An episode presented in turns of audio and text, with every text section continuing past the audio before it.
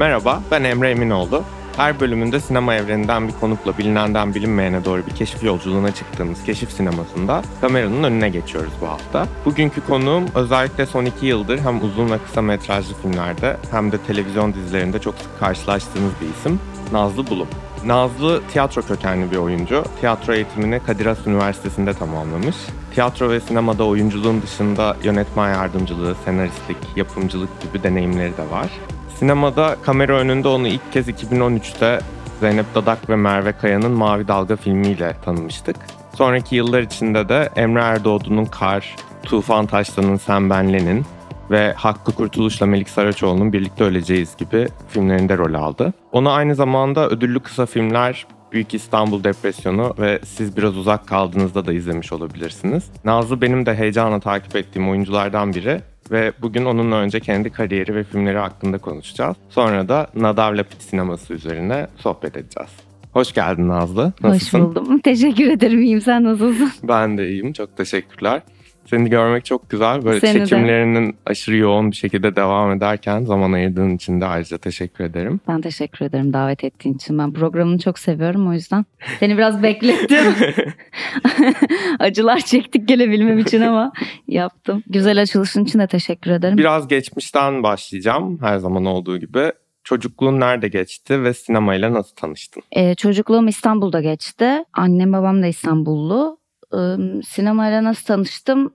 Yani biz aile içinde hani film izleme alışkanlığı olan bir aileydik zaten. Tiyatroya ilgim zaten benim böyle 9 yaşında falan başladı. Dolayısıyla böyle ikisi arasında da oyuncu olmayı hayal ettiğim çocukluk biraz erken geçirmeye başladım. Hemen böyle kurslar falan zaten sonra merak saldım. İzlediğin ilk filmlerden hatırladıkların var mı mesela? Ya Harry Potter çok güçlü bir şeydi. Ben de fikirdi. o karakterlerin yaşına denk geliyor yani ilk filmin çıkışı. O dolayısıyla bizim jenerasyonda zaten bir sürü çocuğun sinema ile ilgili hatırladığı o. Açıkçası benim de o yani. Hani ilk filme gidişimi hatırlıyorum çünkü kitapları da okumuştum. O yüzden filmin çıkıyor olması zaten bende bir bilgiydi böyle heyecanla bekliyordum. Onun dışında sahneye hani genel olarak sahne figürlerine de zaten e, bir merakım vardı işte böyle popçulara, Britney Spears, Madonna, Kurt Cobain hayranlığı sonrasında filan. Ee, o yüzden sahneye de ilgi duyduğum için o Harry Potter'ın biraz fantastik dünyası da bende etkili bir şey oldu bence. Onun içinde oynamak istemek gibi bir hayale kapıldım. Yoksa standart dramatik bir şey izlediğinde ya da bir animasyon film izlediğinde belki öyle bir ilişkiye evrilmez de böyle öyle hayaller kuruyordum yani böyle e, global auditionlar yapılıyormuş ve ben seçiliyormuşum falan gibi böyle öyle hayaller bile kuruyordum. Bir çocuk için baktığında fazla sektörel ve bilinçli şeyler. Anladığım kadarıyla o zaman hani sahnede olmak dedin. Tiyatro eğitimine yönelmen de buradan Evet geliyor. evet. O lisede de Güzel Sanatlar Lisesi'nde okudum zaten. O biraz onu getirdi. Bugün hem tiyatro hem sinema hem televizyonda oyunculuk yapıyorsun. Rollerin getirdiği farklılıklar tabii ki oluyordur. Ama bu üçü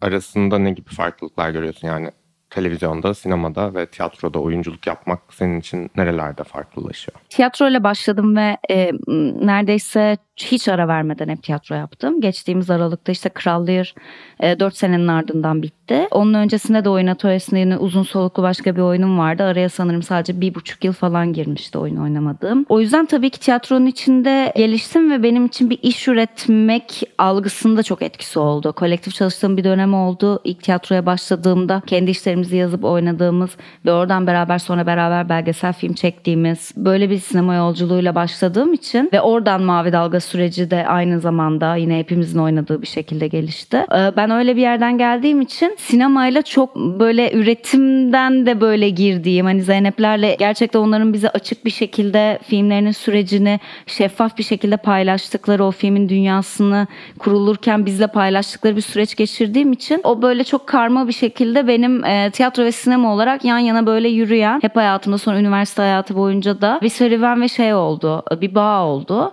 Sonra sinemada işte bizim işte Art House ya da Indie diye tanımladığımız bağımsız sinema çevresinde işte çalıştığım insanlar işte Ceylan Özgün Özçelik de mesela ilk filminde ben konuk oyuncuydum.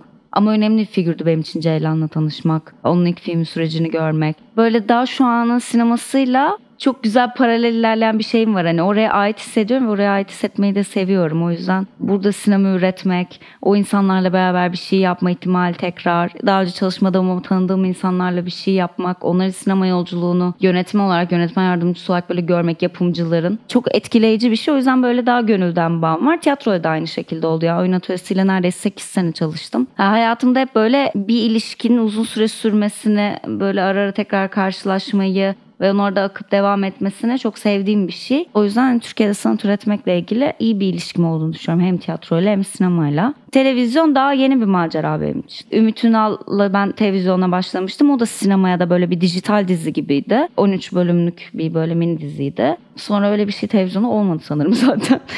yani ben hiç bilmiyorum. Sonra e, böyle polisiye, başı sonu belli tam bir dijital mantığında bir iş. Sonra bir lise dizisi var arada mezun olduktan sonra. Sonra pandemi döneminde Sadakatsiz var. Asıl benim hani ilk televizyon şeyim diyebileceğim. Böyle bir süreci diyebileceğim oldu. Çünkü 60 bölüm 2 sene. Şey ağırlıklı bir rol. O böyle başka bir deneyim oldu benim için. E, Şimdi de böyle mahkumla dahil oldum. Benim merak ettiğim bir işti. O yüzden böyle teknik gelince heyecanlandım bayağı. 6 bölüm oldu ama benim için şu ana kadar yaptığım şeylerden farklı bir karakter oldu.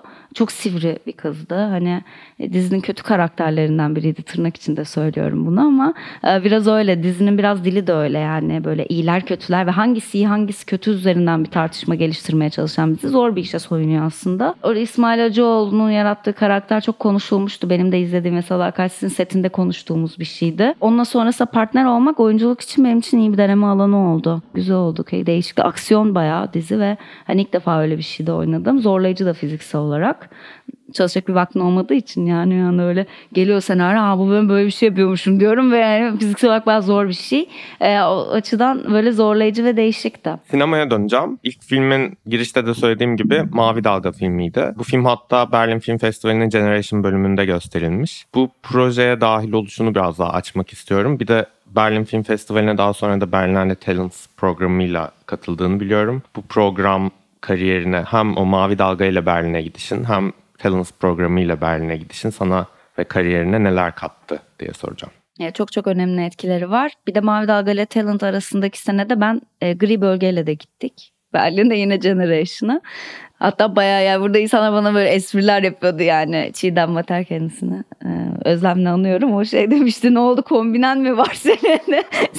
seni, oynatırsak Berlin'e mi gidiyoruz ne havalısın falan diye böyle arka arka iki. O hakikaten çok güzel çünkü onun yönetmeni de Derya Durmaz Mavi Dalga'da Iris'in annesini oynuyordu ve orada tanıştığımız için de biraz yani bana ya ben bir kısa çekiyorum diye aylar sonra beni aradı ve benim çok sevdiğim bir kısa film o hala. O güzeldi. Mavi Dalga ile şöyle oldu. Biz Galata Perform'da o dönem işte Mavi Dalga'nın başrolü Iris Aysaptekin. Yine orada oynayan e, benimle beraber işte ana kasta olan Albin Özden. E, ve filmde daha ufak rollerde gördüğümüz Fehime Seven ve Sefa Tokgöz'le e, biz Ceren Ercan'ın yönettiği bir kolektif tiyatro ekibimiz vardı. Galata Perform Genç diye işler üretiyorduk Galata Perform'da. Ezgi onu izledi ve Baltaş. Ve aslında tam Zeynep'le Merve'nin hayal ettiği bir şeyle karşılaştı ki aslında yani Ceren de o yüzden davet ediyor. Yani arkadaşlar ve işte biliyor bir genç ekiple şey yaptı. Ya bir gelsen mi? Evet gel üzerinden böyle. Biz orada kendi işlerimizi üretiyorduk ve o Ezgi'nin e, izlediği işte balkon diye bir şeydi. Yani kendi 90'lara 90'larda çocuk olmaya dair çok imaj üstüne çalıştığımız balkonlardan böyle Galata'nın sokağında oynadığımız bir şeydi böyle bir saatlik ve o dönem çok ilgi görmüştü. Ezgi de çok sevdi ve Zeynep'le Merve'yle tanıştırdı bizi.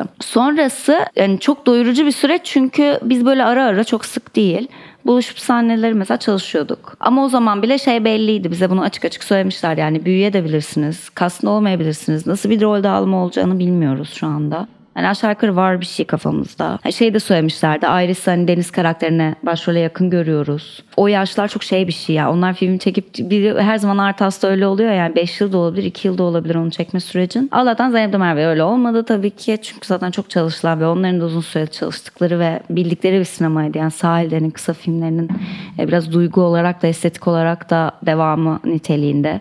Ne istediklerini çok iyi bilen yönetmenler. E, biz böyle onlarla çalışmaya başlayınca biraz bir film nasıl oluşuyor onu da görmüş olduk. Ve tabii ki Berlin'e seçilmesi inanılmaz bir şeydi yani. Biz Begüm Akkaya filmde yine önemli bir rolde oynayan bizim lise arkadaşımızdı. Yani o ekipten değildi ama bizim gerçekten lise arkadaşımız. Biz zaten Alvin Iris ben aynı lisedeyiz. Bu Galata performans süreci dışında da. O böyle muhteşem bir şey oldu tabii ki yani. O Berlin'e beraber gittik. Orada bir ev tuttuk. Tabii ki Zeynepler yardım ettiler. Böyle bir uygun bir şey bulduk falan böyle. Ve o böyle şey kırmızı halı günü ya unutamıyorum hani Onur Salak vardı başka Derya Durmaz vardı Iris'in kardeşini oynayan küçük çocuk oyuncumuz vardı falan hani biz bayağı ekip olarak orada çok güzel bir ruhla geçirdik e, festivali. Çok çok keyifliydi. Ee, Mavi Dalga'dan sonra bir de Emre Erdoğdu'nun Kar filmi var. Aynen. evet. Orada da aslında karakterler açısından ya da işte işlediği tema açısından bana çok benzer geliyor bazı şeyler. Senin orada canlandırdığın işte Mavi Dalga'daki Gül'le Kar'daki Ebru sence benzer hayatlar süren karakterler mi? Ya da Ee, yok müthiş farklılar. yani Gül tam bir böyle e, şey çalışkan kızıydı sınıfın ve tıp isteyen böyle cinsellikle ilgili en geriden gelenleri diyebiliriz yani o farkındalıkla ilgili. Aslında filmde çok bence detay detay böyle filmin sonuna göre biz konuştuğumuzda bir şeydi. Sonuna doğru böyle onunla ilgili böyle daha onun da içine kapandığı ve kendini aradığını fark ettiğimiz bir şeye giriyor. Ee, Daha onlardan uzaklaşmaya. Mavi Dalga hep zaten o karakterler Uzaklaşıyor birleşiyor, uzaklaşıyor birleşiyor. Böyle kendilerini istedikleri alan ve arkadaşlarıyla olmak istedikleri alan gibiydi. Ebru Kar'daki belki yine daha çekingenleri aralarındaki öyle bir benzerlik var. Ama müthiş bir arkadaşlık bağı var yani başka bir hayatı yok ailesiyle arası iyi değil ve böyle o serseri yaşamı arkadaşlarını sevdiği için istiyor gibi bir hali olan bir kızdı ama başka hayaller kurmak istiyor işte ana karakter Hazar'ın oynadığı rolün işte kardeşi Müzeyyen'in kardeşinin ona ilgi duyduktan sonra onun fotoğrafçılık merakını ve yeteneğini keşfetmesi birinin ona bir yeteneğinin olduğunu söylemesi ve oradan çocuğa başka daha derinlikli bir yerden ilgi duymaya başlaması filan çok sevdiğim detaylardı benim. Ee, aslında iki önemli fark hani bir hayatta istediği yolu bilen biri var bir de e, onu fark edip fark etmeyeceğini merak ettiğimiz, hayatın ona şanslı davranıp davranmayacağını merak ettiğimiz. Daha dezavantajlı bir pozisyonda çünkü e, aile içi şiddeti olduğunu seziyoruz ve söylüyor karakter. Bu açıdan çok farklıydı. Kar çok eğlenceliydi onu diyebilirim. Yani biz kumpanya gibi çalıştık. Herkesin oyunculuk algısı tabii o kadar yaşımız ufak falan değildi artık. Hazar, Halil çok iyi oyuncular. Emre bize oyunculuğu nasıl çalışmasıyla ilgili bütün sürecini paylaştı bir yönetmen olarak. Yani bize bunu ilk provadan dedi biz. Ben ilk defa e, neticede bir uzun metraj yöneteceğim ve siz benim çok beğendiğim oyuncularsınız. Audition'da bile fikir getirdiniz bazıları. Audition olmadı tabii yani Hazar'a direkt mesela teklif gitti yanılmıyorsam. Halil'e de öyle. Ben audition'la tanıştım tamamen yani bana ajanstan gelen bir şeydi. Hatta ben çok şaşırmıştım. 91'li bir yönetmenin audition'ına gireceğim ne mükemmel bir şey yani. Yaşıtım ilk defa öyle bir şey olmuştu. O yüzden böyle o, o bize o şey açık kartını da verdi. Yani siz nasıl çalışmak istiyorsanız da öyle de çalışalım. Ve biz gerçekten her kayıt öncesinde inanılmaz bu oyunculuk pratik ettiğimiz bir süreç yaşıyorduk. Çok konsantreydik. Çok kıymetli bir deneyim. Bir daha yaşarım umarım. Bu söz ettiğimiz filmleri düşündüğümde ya da işte rol aldığın diğer filmleri düşündüğümde genç kadınların ya da işte şehirli kadınların artık o Türk sinemasında alıştığımız o taşralı kadına göre yani neredeyse onlar kadar işlendiğini görüyorum. Sen hem oynadığın rollerden hem bu ara Türkiye sinemasında izlediğin filmlere bakınca böyle bir genç kadın ve şehirli kadın karakterlerinde bir artış ve olumlu bir şekilde bir artış görebiliyor musun? Hem evet hem hayır. ya taşra hala bizde çok baskın bir tema bence. Benim bir değişik bir şeyim hani böyle aşağı yukarı büyük şehirlerde gibi ama Gül de mesela taşralıydı işte. Ben genelde e, ya olduğu yerden çıkmaya çalışan ya da oraya yeni gelmiş de karakter oynadım. O da aslında önemli bir veri benim için yani. Hiç böyle İstanbul'da İstanbul'u birini oynamadım. Ne dizide bile Ankara'dan İstanbul'a gelmiş. Ya işte Balıkesir'den çıkmaya çalışan falan gibi böyle bir şey. Ama evet daha şehirli profilini yani bir şekilde sinemanın bir yerde oy- oynadım yani evet. Ya da siz biraz uzak kaldığınızda da kızlar başka bir şehirden gelmişler. Şimdi Hilal Feza ve Diğer Gezegenler çıkacak Kutlu Ataman'ın filmi. Ben ıı, Suç ve Ceza'da gösterecek ilk defa. Ben onda çok eskiden çalıştım. 2018'de oynadım o filmde. Orada Sincan'dan İstanbul'a gelen ve tarla başına gelen ve e, transların yaşadığı bir apartmana gelen, çok muhafazakar bir aileden gelen Hilal'i oynuyorum. Hep böyle bir yani o taşraya gelmek ya da büyük şehire gitmek, taşradan çıkmaya çalışmak bu tema çok oynadığım bir şey de olduğu için Nadav Lapid'de de bir ortak bir tarafı var aslında. Ee, şu anda mesela ben yakın zamanda Antalya'ya gittim. Orada da yine bir şey vardı. Çok konuşuldu işte sinema takipçileri bilecektir. Kurak Günler, Karanlık Gece ve Kar ve Ay'daki ortak olan batıdan taşraya dışarıdan gelen Hatta devlet göreviyle gelen yani bu kadar da spesifik bir ortak noktaları da var. Devlet göreviyle gelen genç insanlar ve onların yaşadıkları o taşrada. Bu tabii çok güçlü bir ortaklık. Taşra algısını da ufak ufak bilmiyorum şehire yaklaştığımızı mı gösteriyor yani. Öyle bir tarafı da var. Zuhal var tabii yakın zamandan. Bir İstanbul'da bir apartman aldığı için de şey kuvvetli ve kadın karakter olduğu için de belki diyebiliriz yani maalesef ama öyle yani hani daha çok hala da erkek ana karakter. Bizde biraz ağırlıklı. Ben biraz da şehre geleceğimizi düşünüyorum. Yani Aynane'yi izleyemedim. Mesela Berlin söylemezim. Maalesef Antalya'da kaçırdım. Çünkü daha İstanbul'daydım yani gidememiştim. Bitmişti gösterimleri. Onun İstanbul'da sanırım kurduğu bağ insanları etkilemiş. Ee, çok merak ediyorum. Hani bir tiyatroyu da odağına aldığı için bildiğimde bir tiyatro biraz dökü bir halde var filmin. O gerçekten merak ettiğim filmlerden. Hani şehir ve taşla ilişkisiyle ilgili böyle açılıyor bizim sinema bence. O biraz heyecan verici. İstanbul'la olan bağdan bahsettin. Mesela senin son dönemdeki filmlerinden işte özellikle Büyük İstanbul Depresyonu ve Birlikte Öleceğiz. Çok böyle İstanbul İstanbul kokan filmler. Senin İstanbul'da doğup büyümüş biri olarak İstanbul'la ilişkin nedir? Ve atıyorum Büyük İstanbul depresyonundaki o buhranı sana yaşattı mı bu şehir hiç? Hmm. Yaşattı ve tam o dönemde yaşattı aslında. Büyük İstanbul depresyonunun senaryosu eline, elime geldiğinde ben burada çok geçici bir süreçim vardım. Berlin'e taşınmak üzereydim ve vize başvurusu, oturum başvurusu yapmıştım. Önceki 8 ayımda zaten orada geçirmiştim. Ve sonra zaten tekrar döndüm ve o böyle bir buçuk seneye tamamlandıktan sonra geri döndüm. Hani o göç ihtimaline baktığım bir, bir buçuk sene oldu hayatımda. Çok da acılı olmamakla beraber çok keyifli de değildi çünkü yani bir oyuncu olarak tabii ki benim dilimle kurduğum bir ilişki var ve o benim hayatımda önemli bir yerde. Yani bütün oyuncular ister de yani tabii ki hepimizin bir Avrupa, Amerika ya da belki işte Doğu Asya bilmiyorum artık sinema çok daha imkanlı bir yerde dünyada. Bir Balkanlar filminde falan olmak, uluslararası alanda çalışmak ister. Bu hayali kovalamak için hayatının bir dönemde seyahat edebilir, bir yere yerleşebilir ama tabii ki benim asıl ilişkim Türkçe ile ve buranın hikayeleriyle. O yüzden de böyle bir tuhaf bir süreçti yani. yani. Taşınırsam ne olacak? Türkiye'de iş bulamazsam ne olacak? Çünkü çalışmadığım tek o bir buçuk seneydi işte. Ve ben böyle okuldan, okul zamanında hep çalışan bir insan olarak insanlar için bir buçuk sene oyuncu olarak çalışmamak çok normal bir şeyken ben şımarıklık değil ama o ihtimal beni korkutmuştu yani. iş bulamamak ve yoksa bir şey yapmak başka da istemiyorum aslında. Biraz o yüzden de yapımcılık hayaline de yoğunlaşmıştım. Yani bir yandan sinemanın içinde kalıp o boş olabilecek zamanlarımı doldurmakla değil ama hani beni ayaklarımı yerde tutan da bir, bir şeyim daha olsun ve sinema üretmekle ilgili heyecanımı biraz daha hani perçinleyeyim kendime eğiteyim falan dediğim bir dönemde. O böyle çok denk geldi ve ben onu okuyunca biraz daha hani kendine itiraf edersin ya yaşadığın sıkışmayı, kendine bir şehirde yer bulamama ihtimalinin seni korkuttuğu yere. Onu gördüm ve kendime itiraf edebildiğim ve bu derdimi anlatmak için çalışabileceğim bir e, senaryo olması önümde beni buraya tekrar çok bağladı. Hemen sonra birlikte öleceğizin gelmesi de bana bence çok iyi geldi. Çünkü Hakkılar, e, Hakkı ile Melik yani şehirle kurduğu ilişkiye çok uzun zamandır düşünen ve beni Mavi Dalga'dan beri bu senaryo için hayal eden çok uzun bir süre yani. Net spesifik şahika sen dedikleri bir şeydi yani filmde her şeyden önce ben vardım gibi. Yani çok e, komik bir şey.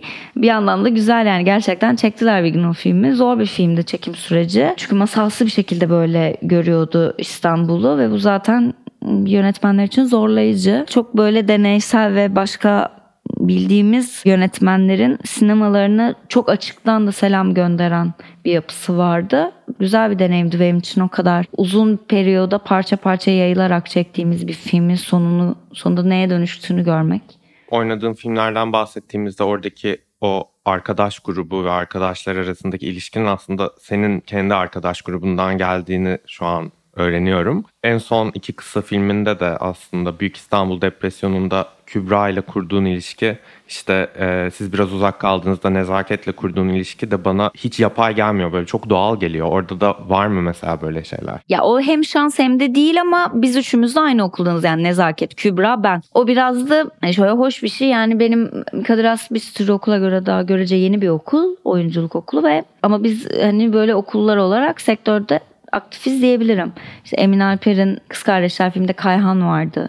Cemre Buziya'nın kara- oynadığı karakterin kocası rolünde ve çok öne çıkan performansı. Ece Yüksel var. Ela İlmi Veli'de gördüğümüz ve şimdi işte e, yani çok zaten inanılmaz ve yine kız kardeşlerdi inanılmaz bir kariyeri var. Burcu Gölgedar var. Şimdi böyle tek tek nezaket işte zaten çok önemli bir figür oldu. Yani biz hani böyle zaten okul olarak yani çok fazla mezunla böyle de- denk gelebileceğin bir şey. Merve Diz de aynı bizim yüksek lisanstan mezun. Merve Nezaket aynı dönem. Çok hoş bir duygusu olmakla beraber bir yerde aynı oyunculuk biçiminden geldiğimiz için de muhtemelen yönetmenler için e, eşleştirmesi de kolay oluyor bir yerde yani. Onların tesadüfte değil aslında aynı insanları şey yapmaları. Muhtemelen biz onların anlatmak istediği sinemaya uygun bir oyunculuk biçimiyle onların karşısına geliyoruz zaten. O yüzden güzel bir deneyimdi. Birbirimizi tanıyorduk, birbirimizin dilinden anlıyorduk. Büyük İstanbul Depresyonu özelinde biraz daha tabii şey bir hikaye var. Ee, Ben filmin yapımcısıydım ama aynı zamanda oynayacağım ondan bile önce gibiydi. Yani çok paralel gelişti o.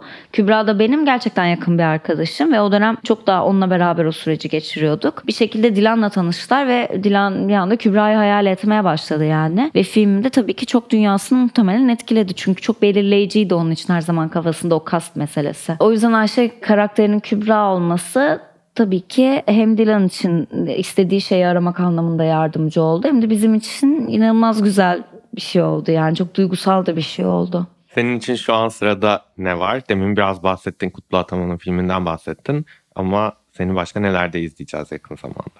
Oregon var. Onun da çekimlerini e, işte Eylül'de tamamladık. Yanılmıyorsam evet yani Eylül ortasında. Yine e, bütün düşük bütçeli filmlerimiz gibi inanılmaz kısa bir sürede çekilen film oldu. İki haftada çektik. O da bir İstanbul filmi ama e, dönem filmi. 80'lerde geçiyor.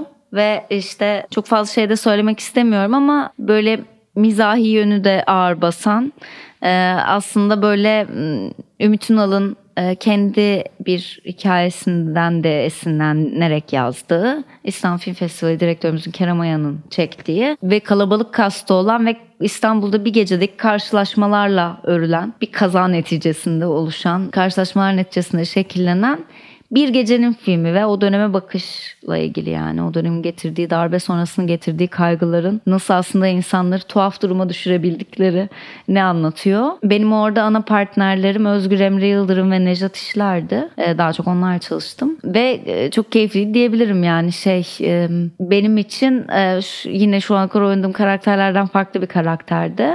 Sinema okuyan, yeni mezun e, ve ablası da o şeyin içinde e, sinema sektörünün içinde. Filmin daha böyle arka tarafında durduğu belli olan bir Ceren diye bir İstanbullu bir genç kadındı. Dönem filmde oynamak çok hoş bence benim için yani ben iki kere deneyimledim işte bir Kutlu Ataman filminde bir de burada. Çalışma alanı çok keyifli gerçekten döneme bakmak, o dönemi hayal etmek, orada kendini var etmek tuhaf, güzel.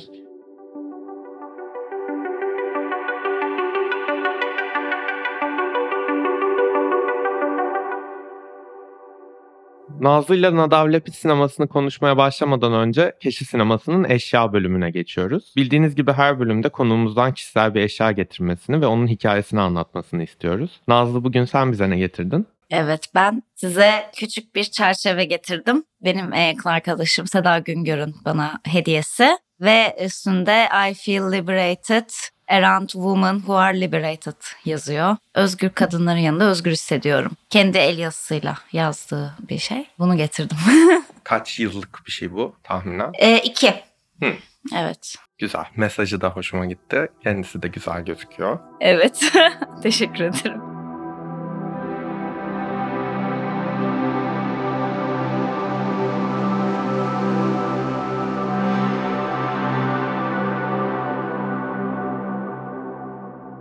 Keşif sinemasının onunla keşfetmek bölümü için Nazlı ile birlikte seçtiğimiz yönetmen İsrail sinemasından Nadav Lapid oldu. Nadav Lapid 2019 yılında Berlin Film Festivali'nde Synonyms filmiyle Altın Ayı kazanmıştı. Ama ben onunla çok daha öncesinde tanışmıştım aslında. Üçüncü uzun metrajlı filmiymiş. Ben ilki sanıyordum. Anaokulu öğretmeni diye bir filmi vardı. İF İstanbul Bağımsız Filmler Festivali'nde keşif yarışmasında gösterilmişti sanıyorum. Bu filmi hatta şeyden de hatırlayabilirsiniz. Amerikan versiyonu çekilmişti daha sonra. Maggie Gyllenhaal'ın başrolünde oynadığı. Nadav Lapid daha sonra 2019'da Synonyms'i çekti. Sonra da geçtiğimiz yıl Cannes Film Festivali'nde jüri ödülü kazandığı Ahez Ni'yi çekti. Nazlı sen nasıl tanışmıştın Nadav Lapid sinemasıyla? Hangi filmiyle başlamıştı tanışıklığın?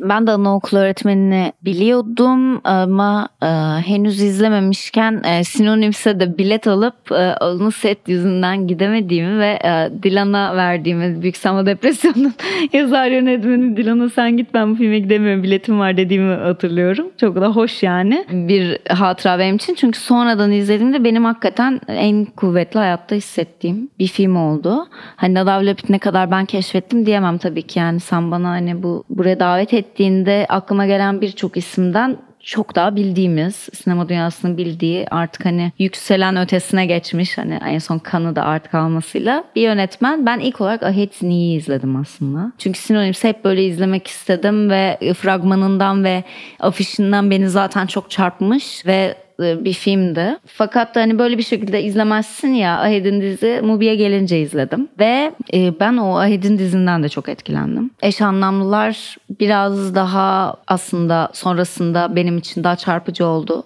açıkçası ama Ahed'in dizi de içindeki sansürü o işte bizim şu anda işte Emin Alper'in kurak günlerinde koyduğu kadar kurak hatta daha da dağlık yani oranın daha başka bir dağlık bir yapısı olduğu için daha böyle bir dağın düzleştirilmişi kadar kurak bir yere giden bir sinemacının sansürle karşılaşması ve bunun üzerinden bütün öfkesini orada görevli bir kadınla tuhaf bir ilişkiyle paylaşması üzerine diyebilirim herhalde. Yani bu bana çok güçlü geldi ve sinemasal geçişleri çok dinamik bir estetik anlayışı var. Çok stilize, çok ne yapmak istediğini yöne, bilen bir yönetmen ve iki filminde çok o anlamda bence belirgin ortaklıklar da var. O yüzden beni çok etkiliyor yani. Benim keşfettiğim biri olmasa da daha fazla insanın keşfetmesi için hani şey yapabileceğim bir yönetmen. Yani iki film de benim için özel oldu. Hayatta şu an baktığım meselelerle ilgili de. Bir de tabii ki şey çok etkileyici inanılmaz oyuncuyla kurduğu ilişki çok baskın bir yönetmen. Yani kamerasıyla karakter eş anlamlarda neredeyse beraber hareket ediyor çoğunlukla. Hatta altyazı tartışıyor programında da eş anlamlar var. Hani pandemide başlattıkları o YouTube pro- e, söyleşi serisine diyeyim ya da açık ders mi denebilir ona. Övgü Gökçe diyordu sanırım yanılıyor olabilirim. Hani bir an dışına çıkıyor. e, Sonra tekrar karaktere yani karakterle beraber hareket etmediğinde de kamera izleyen pozisyonunda yani onun neredeyse röntgenci kadar. Ben izlediğimde böyle demezdim ama e, düşününce evet neredeyse o kadar yani. Çok simgesel neredeyse bazen sürreal ama aslında bir yandan da çok gerçekçi de diyebileceğimiz bir sineması var. Ben bunların bu kadar karma olmasını seviyorum ve bunu yaparken sırf kamera veya kurgu anlayışından değil oyunculukla bunu buraya getirmesi bana tabii çok etkileyici geliyor. Bir yandan da filmlerine baktığımda özellikle işte senin söylediğin eş anlamlara ve Ahed'in dizine baktığımda yönetmenin kendisinden ve kendi geçmişinden ve kendi hissettiklerinden de çok şey kattığını hatta karakterleri böyle biraz otobiyografik belki yönden inşa ettiğini görüyorum. İşte Sinonims'de mesela İsrail'den Paris'e göç eden kimliğini tamamen reddetme arzusunda bir adam var. Ahed'in dizinde işte sinema yapan bir yönetmen var zaten. Bir takma ad kullanıyor Y diye. Kendi filmi aracılığıyla bir özgürlük mücadelesi veriyor. Evet yani adeta Nadav Lapid hani Synonyms'le kendi ülkesine bir yere davet edildiğinde olabilecekler. Ki etkilemişti sanıyorum çünkü ben onun böyle biraz röportajlarına falan da bakmıştım. Bu benzerliği fark edince. Evet yani açık açık söylediği de bir şey otobiyografik olduğu bir noktada. Ve belli ki yani ülkesinin politik geçmişiyle ve bugünüyle işte uyguladığı politikalarla parçası olduğu savaşlarla büyük dertleri Evet. olan bir yönetmen. Askeri sistemiyle, militarizmiyle. Hı hı. Ve bu bir şekilde kendi kültürel kimliğine, benliğine yansıyor. Ve karakterine çok Evet, öfkeli bir evet. iki karakterde. Ağır bir soruyla geliyorum şimdi. Evet. Yaşadığımız ülkenin politikaları, Hı hı. kültürel kimliğimizin ne ölçüde bir parçası oluyor sence? Yani kalkıp şu an başka bir ülkede yaşamaya başlasan Hı hı. bu ülkede olan politik olaylar, olmaya devam edecek politik olaylar senin orada ne kadar sorumluluğunda olur ya da sen onu ne kadar seninle birlikte oraya götürürsün ya başka biri olabilir misin? Ya eş anlamlar bu ihtimalle ilgili de bence çok çarpıcı ve buradaki seyircinin çok ilgisini çekebilecek bir şey. Çünkü bizde de şu anda neredeyse artık 10 yıla yaklaşmış bir zamandır yani işte 8-9 yıldır süren büyük bir dış göç dalgası var yani ve beyin göçü yani bu. E, bir sürü arkadaşımız bizim jenerasyondan bir sürü insan yurt dışına gidiyor yurt dışına gitmek istiyor. Bu bir konu. Tabii ki bunun en büyük sebeplerinden biri ekonomik sebepler, bir sürü sektördeki çalışma zorlukları. Hani bu çok bu dünyanın şimdi geldiği yerle de ilgili. Hani global anlamda bir göç dalgası var. İnsanlar sürekli ülke değiştirebiliyorlar. Bu zaten göç konusu bu kadar ortada bir konuyken bence oraya çok bizim ilişki kurabileceğimiz bir bakıştan bakıyor. Ee, Bence göçle ilgili yapılmış en güçlü filmlerden biri Eş Anlamlar ki çok film vardır herhalde bu temaya yoğunlaştıran. Orada bir şey sahnesi var ya Eş Anlamlar'da ilk makarna yaptığını gördüğümüz sahne. Ve sonrasında bu hani izlemeyenler için spoiler olabilecek bir şeyine ara ara devam eden ve e, uzun aylar boyunca aynı yemeği yiyen o karakteri böyle gördüğümüz şeyin ilki ve marketten yaptığı alışverişin fiyatlarını sayıyor makarnayı pişirirken. Mesela ben orada ağladım izlerken. Hani benim kişisel tarihimde Almanya'daki geçirdiğim bir buçuk yılın öyle bir hikayesi yok. Ee, Ama şeyden bir kişisel ilişki kurduğumu düşünüyorum.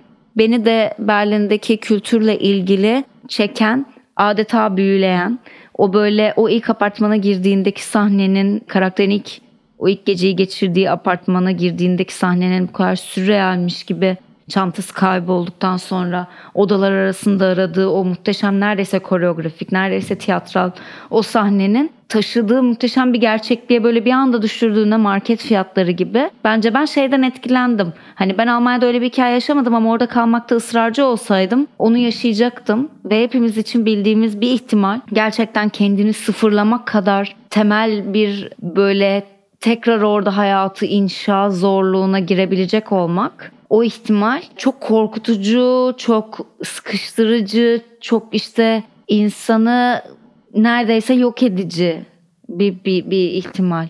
O yüzden de çok güçlü. Orada tabii karaktere daha da büyük bir şey koyuyor. Senin de dediğin gibi kimliğini, dilini tamamen reddettiği bir şeye giriyor. Neredeyse komik sahneleri var yani bununla ilgili. O işte kanal kenarında tanıştığı o arkadaşıyla kendi ülkesini anlattığı ve o kadar öfkeli olduğu ve fragmanda da var hani artık o yüzden o spoiler değil. Bir ülke bunların hiçbir aynı anda hepsi birden olamaz hangisi. Hani böyle karakterin haline de güldüğümüz böyle e, çok tuhaf bir başlangıç noktasına götürüyor ve eminim göç eden insanlar bunu yaşıyorlardır yani hayatlarının belki o bir ayında bu kadar böyle kimliksiz, bu kadar hayalet gibi, bu kadar önüne baktığı gerçekten sürekli o hale girdiği bir an oluyordur yani. Ee, o yüzden bence çok çarpıcı ve bugünün göç algısına ve Avrupa'ya bakışına dair inanılmaz iyi noktaları olan, inanılmaz iyi seçimleri olan bir film. İşte Kartpostal gibi yani herkes ilk defa Avrupa'ya seyahat ettiğinde o kartpostallarla bir vakit geçirmiş ve böyle sevdiği bir şey görünce sevinmiştir yani. Kurt Cobain görüyor ve ah işte bu yani sonra başka bir sahnede başka bir kartpostalı çalması. Tüm bunlar yani benim Nazlı olarak bu kurabileceğim bir şey. O kadar benim dışımda duracak bir karakterde. O kadar böyle kim olduğunu tanımakta zaten güçlük çektiğimiz ama İsrailli bir genç adam yani hiçbir ortak noktam yok gibi gözüken bir karakterle bu kadar şey yaptırması ve onu zamansızlaştırması, mekansızlaştırması çok kuvvetli. Bir de yani kendin ne kadar geçmişini reddetsen de aslında gittiğin ülkedeki insanlar senin nereden geldiğini öğrendikleri anda o etiketi sana bir şekilde Kesinlikle. yapıştırıyorlar aslında. İşte mesela filmde de görüyoruz bir sahnede modellik, fotomodellik mi, işte modellik ilanı mı ne bir şey veriyor. Ve orada onu çekmeye başlayan adam onu e, böyle bir e, fetişize Taciz, ediyor. evet taciz diyebileceğimiz herhalde. Evet. Evet de şeyi de anlamıyoruz ya o sahnede yani bunu biliyor muydu, ne olacağını biliyor muydu? Ben mesela bir yerine kadar bir artık dedim herhalde bu bir porno audition'ıydı ya yani hani.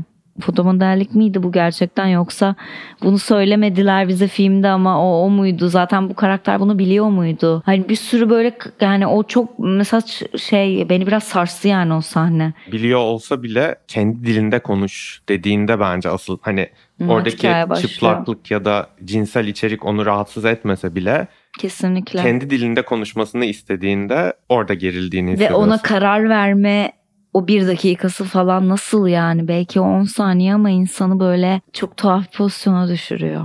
Neredeyse ona bunu yapamazsın yapma diyecek kadar bir şey yani çok tuhaf bir şey tokat gibi bir şey o orası. Teatral anlardan bahsettim bir de işte o Sinonims'in giriş sahnesinde evde dolaştı sahne mesela senin söylediğin gibi bayağı gerçekten öyle bir sahneydi. Bir yandan da çok böyle şiir Evet. teması Çok bana doğru, çok şiirsel. geliyor. Şiirsellik var işte sinonimizde şey var mesela sözlükten aynı harften bir sürü kelimeyi arka arkaya söyleye söyleye ezberlemeye çalıştığı, o dili öğrenmeye çalıştığı anlarda aslında o kelimeleri arka arkaya okuyup okuduğu geçiş sahnelerinde bir şiir havası alıyorsun. Ya da işte Kesinlikle. anlattığı hikayeler var. Çocukluğundan anlattığı hikayeler, askerlik günlerinden anlattığı hikayeler. O hikayeleri gerçekten böyle masal anlatır da dinlersin insanlar olur ya onların Evet. anlattığı gibi etkileyici bir şekilde anlatıyor. Böyle bir söz sanatı, bir şiirsellik hissediyorum. Ki zaten kaldı ki anaokulu öğretmeni mesela direkt şiirle ilgili bir film. İşte orada da üstün yetenekli olduğunu düşündükleri bir anaokulu öğrencisi çocuk var mesela. Okuma yazma bilmemesine rağmen kendi kendine konuştuğu anlarda çok güzel şiirler yazıyor ve anaokulu öğretmeninin bununla saplantı haline getirdiğini görüyoruz o filmde. Ve bu film direkt bir şiir teması üstünden ilerliyor zaten. Böyle sende de izlediğin iki filmi arasında düşündüğün zaman o şiirsellik dikkatini çekiyor mu senin de? Kesinlikle. Yani hatta böyle tiyatralden daha iyi bir tanım olabilir şimdi mesela sen deyince şiirsellik benim için de. Çünkü yani o biraz da seçtiği kamera diliyle de yapıyor ya onu. O mesela eş anlamları ya da aynı e, harften ilerlettiği şeylerdeki yani kullandığı e, stil yani çekim yani kamera stili oradaki sinema stili bir anda başka bir şey oluyor. Sen işte karakterin yerine koyabileceğin kadar sana o şehre bakışını da gösteriyor. O şehirde nereye bakmayı seçtiğini, hangi binaya bakmayı seçtiğini ve o hızı, o ritmi Sonra bir anda film seni ama aşırı gerçek bir şeye düşürüyor. Yani orada belli geride bıraktığı bir arkadaşıyla bir kadınla konuşurken görüyoruz da ben artık kendi dilimde konuşmayacağım bitti diyor. Babası arıyor. Babası onu aramaya gelmiş. Babası İngilizce konuşuyor. Yani bunlar bir anda çok gerçek ve böyle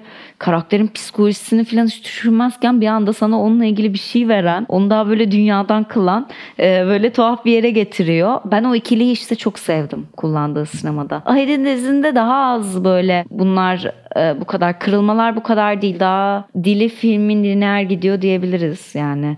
Sürrealle olduğu yerler böyle arada seçilmiş bir iki an kadar daha müzikale yakın sahnelerle seçtiği. Ben onu da çok sevdim bir şey. Ama bu e, eş anlamlarda evet haklısın yani. Bence şiirsel denebilir buna.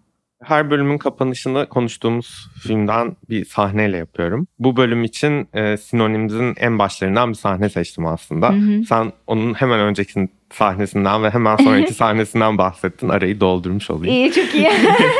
Filmin açılışında işte Yoav ana karakterimizin adı. Onu boş bir eve girip o geceyi orada geçirmişken görüyoruz ve sonra uyandığında, uyanıp duş aldığında eşyaları çalınmış oluyor. Zaten çok az eşyası var ve o evin içinde çırılçıplak koşuşturmaya başlıyor. İşte komşularının kapılarını yumrukluyor ve ne yapacağını bilemez bir halde küvete yatıp biraz sıcak suyu açıp orada ısınmaya çalışıyor üşürken. Ve sonra kapısını çaldığı dairelerden birinde yaşayan Emil ve Caroline gelip onu buluyorlar o dairede kendinden geçmiş bir şekilde kendi dairelerine sürükleyip işte yatağa koyuyorlar. Kendi Ee, inanılmaz Parisyen ve muhteşem güzel ve zengin evlerindeki o çok sofistike odalarına Evet ve tepesinde dikilip hani ne yapacağız ambulans mı çağıralım kendine gelecek mi diye beklerlerken birden Yoav gözlerini açıyor. Nerede olduğunu anlamaya çalışıyor belki. Ve söylediği ilk şey ağzından çıkan ilk cümle hiçbir şeyim yok oluyor. Yani bunu çok fazla şekilde okuyabildim ben o anda o cümleyi duyduğumda. Hem işte o filmin sonrasında işlenecek ülkesinden kopma, her şeyi geride bırakma teması. Hem işte eşyalarının zaten çalınmış olması gayet birincil anlamıyla. Oraya o ülkeye geldiğinde kimseyi tanımıyor olması belki. Böyle bir sürü farklı anlam çıkan bir şey. Ve o cümleden çok etkilendim mesela izlerken. Senin için mesela Yoav'ın hiçbir şeyim olmaması demesi bunlardan hangisine daha yakın geliyor sana? Eee, bence yani şimdi mesela yine böyle bizim hani göç algımızdan şey yapacağımız konuşurken bu karakterin hiçbir şekilde o Paris'e yapmak istediğiyle ilgili açık net bizim bugün insanlar olarak hep konuştuğumuz dünya düzenine ait hedefleri yok. Direkt Fransız olmak üzerinden bir şey kurduğu için zaten film bir tık sürreal de kılan o ama aslında her şeyin temelinde o var ya yani ben şimdi ben oyuncu olmak için Los Angeles'a ya da işte Paris'e gideceğim desem aslında o şehirle de bir savaşım ve oraya ait olmak olmak ve o kültüre ait olmakla ilgili de belki bir şey olabilir ya temelinde. Burada o Avrupa'nın zaten en böyle e, büyüleyici şehirlerden biri olan Paris seçtiği anda orada hem sınıfsal olarak hem sosyolojik olarak hem ırksal olarak yani bir dönüşüm geçirmek istediği ve bunun imkansızlığıyla ilgili ve bunun imkansız olmasının ne kadar tuhaf bir şey olduğuyla ilgili e, bir şeye kapılıyoruz. Yani finale taşıyor bizi işte. O çocuğun kapısına finalde bütün bedenini vurarak aslında bir sınır algısıyla ilgili ve bir yere dahil olmakla ilgili, bir kültüre, bir kimliğe ait olmakla ilgili insanın onu bir yere geldikten sonra tekrar seçebilme gibi bir hakkının ve şansının olmadığı aslında yani. E olursa da seni bu kadar çelişkili durumlara sürükleyeceği ve hayatta aslında kendini kaybetme noktasına kadar bir şeye sürükleyebileceği bir boşluk bir düşebileceğin bir boşluk gibi. Aydın dizinde de o var yani. Böyle göle düşüyor yani. Öyle düşüp bir sokakta buluyor kendini karakter. O boşluk hissiyatını ka- karakterlerinin çok güçlü kurduğu için bence zaten sineması bu kadar kuvvetli. O sahneyle ilgili ben şeye böyle aa burada parti başlıyor oldum. Palto veriyor ya çocuk ona o turuncu ve muhteşem kesimli paltoyu ve ondan sonra bu çocuk sınıfsal olarak aslında ait olmadığı her yere çok rahat girip çıkabiliyor ya o da bana müthiş geldi ve onun renk seçimi falan da bana çok harika geldi. Doğru paltoyu giyersen her Doğru yere paltoya girebilirsin. girer gerçekten her yere girebilirsin. Ve onun o karakterdeki o boş boş hali de ya muhteşem bir oyunculuk tabii ki. Yani bence Aydın dizinde de çok iyi bir oyunculuk var özellikle kadın karakterde.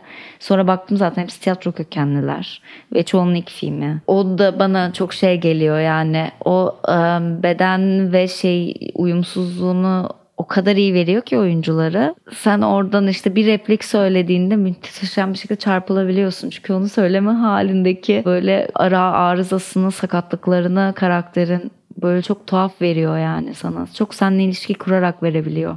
O kadar gerçek kıldığında o oyuncu. Ben palto detayı çok hoşuma gitti. Oradan çıkıp yürüyüşü o Paris o pasaj gibi sokaklarında. Ben de bu filmi bayağıdır erteliyordum izlemeyi. Senin sayende izlemiş oldum. Teşekkür ediyorum. Çok iyi geldi bana da. Çok zevk alarak izlemiyor Hı hı. mu insan ya Evet. her bir sahnesinden? Çok tav seyir zevki çok yüksek geliyor bana gerçekten o filmin. Ben de programı yapacağız diye de izledim. Yani senden daha önce ama Hı hı. e, bana da biraz vesile oldu dolaylı olarak. Güzel ikimiz de hani şey onu sonunda izlemiş olduk. Evet, katıldığın için çok ben teşekkürler. teşekkür ederim. Keşif Sineması'nın bir sonraki bölümünde belki başka bir oyuncuyla görüşmek üzere. Hoşçakalın.